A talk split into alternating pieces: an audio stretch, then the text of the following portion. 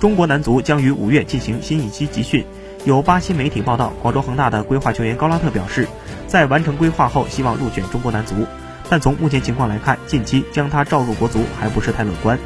中国足协已经上报亚足联一份六十四加八的世预赛大名单，未来参加四十强赛第二循环的中国队队员将从这七十二人中产生。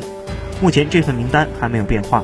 李铁对于高拉特的能力和特点是比较了解的，但是世预赛大名单暂无变化，征召不在名单里的高拉特就没有太大意义。国足五月集训征召的队员应当和迪拜、三亚集训时的人员基本相同。不过四十强赛之前，如果中国足协调整大名单，高拉特还是有机会披上中国队战袍。